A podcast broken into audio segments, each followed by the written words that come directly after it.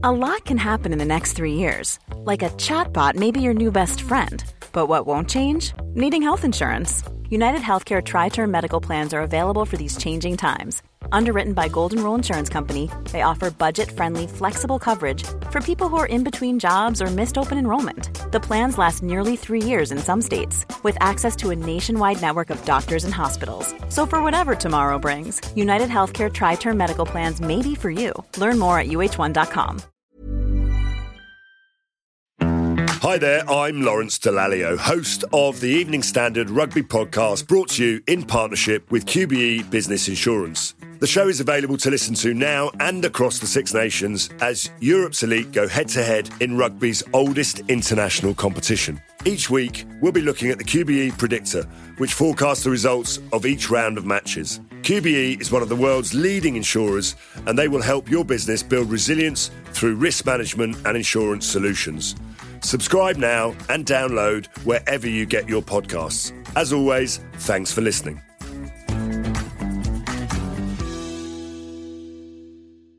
ES Audio. From the Evening Standard in London, I'm David Marsland, and this is the Leader Weekends. Every Saturday, we bring you a bonus episode of our business podcast, How to Be a CEO. This is a cut down version, so hit the link in the show notes to hear the full thing, or search your podcast provider for How to Be a CEO. There are new episodes every Monday morning. The British countryside, rolling fields, animals grazing, an idyllic, peaceful place that's also a hotbed of risk taking. Research will tell you what people were thinking yesterday.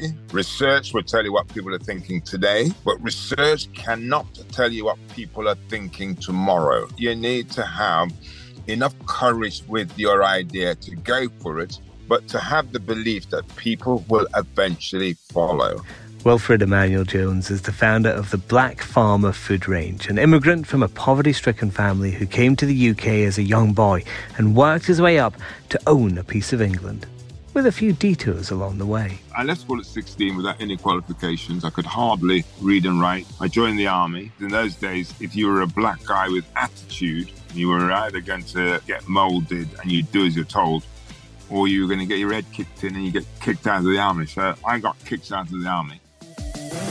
I'm David Marsland from the Evening Standard. Wilfred will be appearing at our SME Expo at London's Excel on April 25th and 26th, along with people like Deborah Meaden, Levi Roots, and Charlie Mullins. Go to smexpo.co.uk for free tickets. He'll be talking about risk taking, and when we speak to him at his farm in Devon, that seems like a pretty good place to start. Yes, well, very, thank you very much for having me on your podcast. I really do love talking about taking risks. In fact, I've written a book and it's called Jeopardy the danger of playing it safe. I think that a lot of people assume that playing it safe is the, the, the, right thing to do. But you do not have much of a life if you think that the whole thing you've got to do is just to play it safe, because you never could really measure your your ability until you push yourself to the boundaries of where you do make mistakes because it's only by making mistakes that you actually learn. So if you look at your life and you celebrate the fact you haven't made a mistake in the last four or five years, that is testament that you're slumming it in life. You're not living life, you're slumming it. The only way to know you are living life to the max is by the number of mistakes that you make. And therefore, every month you should sort of review your month and say, what mistakes did I make? What have I learned from that? Because that is telling me that I'm living and I'm continuously moving and pushing forward. So risks are essential just for living. Wilfred, what was your biggest mistake? I made tons of mistakes. I mean, trying to find out, you know, tell you which was the biggest mistake. It's a bit like sort of being prejudiced to one of my children. You know, the mistakes that are the things that I celebrate and I and I hold very dearly. A lot of that starts with the brand name itself, doesn't it, Wilfred? Now yours is the Black Farmer. That could have been a mistake, couldn't it? Well, the, the reason I chose the Black Farmer as a brand name, well, let me tell you the story about how it came about. Um, when I bought my farm down in Devon, all of my next door neighbors used to refer to me as the Black Farmer. And when I was thinking about launching this brand, I was scratching my head thinking, what is it I could call this brand and make sure that it stands out? And I said, you know what? I'm going to call it the Black Farmer because all my neighbors were calling me that. There was no one else out there that can nick the idea because there's no black farmers. And I knew it had an edge to it. I knew that in this world of political correctness and people are not too sure about what the right thing you can say and you can't say, it was going to attract some degree of attention, and attention could be good or bad. But, and this is the important part of what I'm about to say, even I thought, well, Wilfred, I know that I'm somebody like likes to take risk, but I think what I should do is that I should research it first. So I hmm. went, got all the classic research done um, on the, the Black Farmer name about what people would think about the Black Farmer name. And all the research came back and says, do not call it the Black Farmer because people might be upset, they'll be offended, they'll see that it's derogatory, all that sort of stuff. And the lesson is this, and it's a lesson for everybody who lives their lives on research. Research will tell you what people were thinking yesterday. Research will tell you what people are thinking today.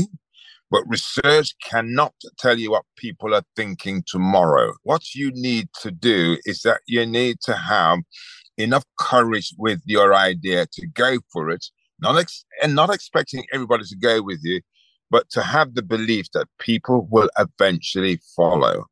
And that's what you've got to do. It's what that saying, build it anyhow and they'll come. It's the same philosophy. And so, and it is about any anybody running a business, or you, you if you leave PAYE to start your own business, you're taking a leap of faith. You're being courageous. And just to remember that when you are doing that, you're not going to have support. There's more people who will be finding reasons why you shouldn't be doing it. There'll be more people who are frightened for you. But if you're courageous, you've got to be prepared to go into the the wilderness where there are no anchors, where there's no people have done it before. And the only thing you could go with is your gut and your instinct and your courage to keep going forward. It may appear um, to be risky, but the only person that's going to be able to carry it through is your own will. And that will just changes people's perspective because the Black Farmer brand is nearly coming up to its 20th year. And when I tell that story about how people felt 20 years ago, could you imagine where I'd be now if I decided, oh, I don't know, I'd call myself the Afro Caribbean farmer. Mm-hmm. It doesn't punch to it as, as a sort of black farmer does. Okay, off to the ads. While they're on, if you're interested in the Evening Standards SME Expo, also have a look at the water cooler event. It's at the same place, ExCeL London, same time, April 25th and 26th, and we'll have speakers from organisations like Deutsche Bank, Jaguar, and Fujitsu talking about workplace culture, well-being, and mental health. It's also free. Check out watercoolerevent.com.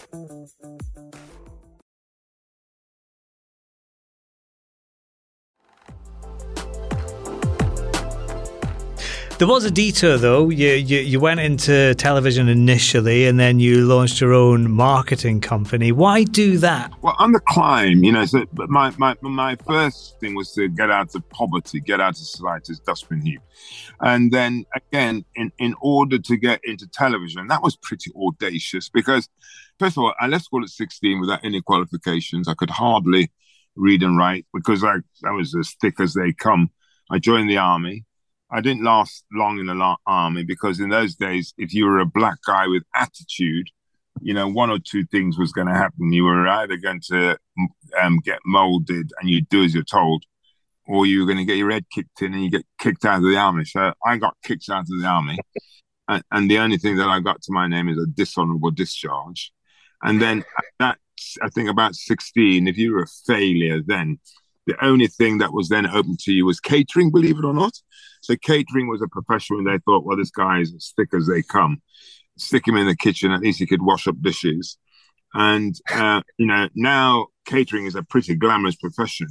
Um, back in my day, it, it, it, wasn't. It was that's that's where all the stupid people went to.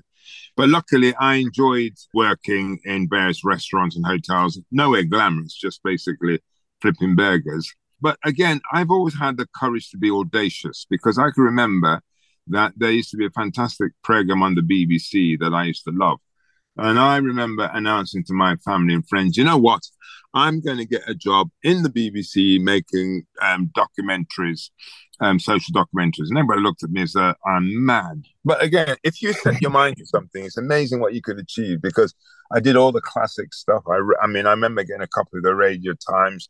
I wrote to hundreds and hundreds of producer directors. No one actually ever wrote back to me. I then tried ringing them. Nobody would take my calls. And then at the time, I was living in Birmingham, and they used to have a big studios where they used to make a lot of the programs from. And I went up and I befriended the security guards who used to mend, um, man the gates, letting people in and out of the building. And in those days, there were sort of manual um, barriers that let people in and out. And um, they had their lovely warm huts that they didn't want to get out of. So I said to them, Look, I'll open the gates for you for nothing. And they said, Well, fine. You know, so I did that for months, opening the gates, letting people in and out of the building. From there, I met the cleaners who were going in to clean the offices. So I said, Can I come and clean the offices with you? So they said yes, and I did that for nothing. And then I met this guy called Jock Gallagher. And I, you know, I told him I want to get into television. He took me up to his office. He spoke to me for about an hour. And he says, Look, you know, you're not the sort of person that we employ in television because A, you don't have the education. B, you got a bit of an attitude problem. But he said, Look, this is something he said. He said he thought he might live to regret it, but he was going to take a punt. He said, I'll give you a job as a runner for three months and to see what happens. And that man giving me that break then started off a long career in television. So one of the things I hate in life is human resources, because human resources filter out people like me. You know, they want to find someone that slots in, and to find someone that has the courage to give a guy from the gutter a break is, you know, something I absolutely uh, appreciated. My story is, is that is one of persistence, audacity, belief that you could be anything if you're prepared to do what it takes to do it. That was Wilfred Emmanuel Jones from The Black Farmer. For more interviews, news, and analysis, go to standard.co.uk forward slash business or pick up the Evening Standard newspaper. How to Be a CEO is back on Monday. Start your week with us.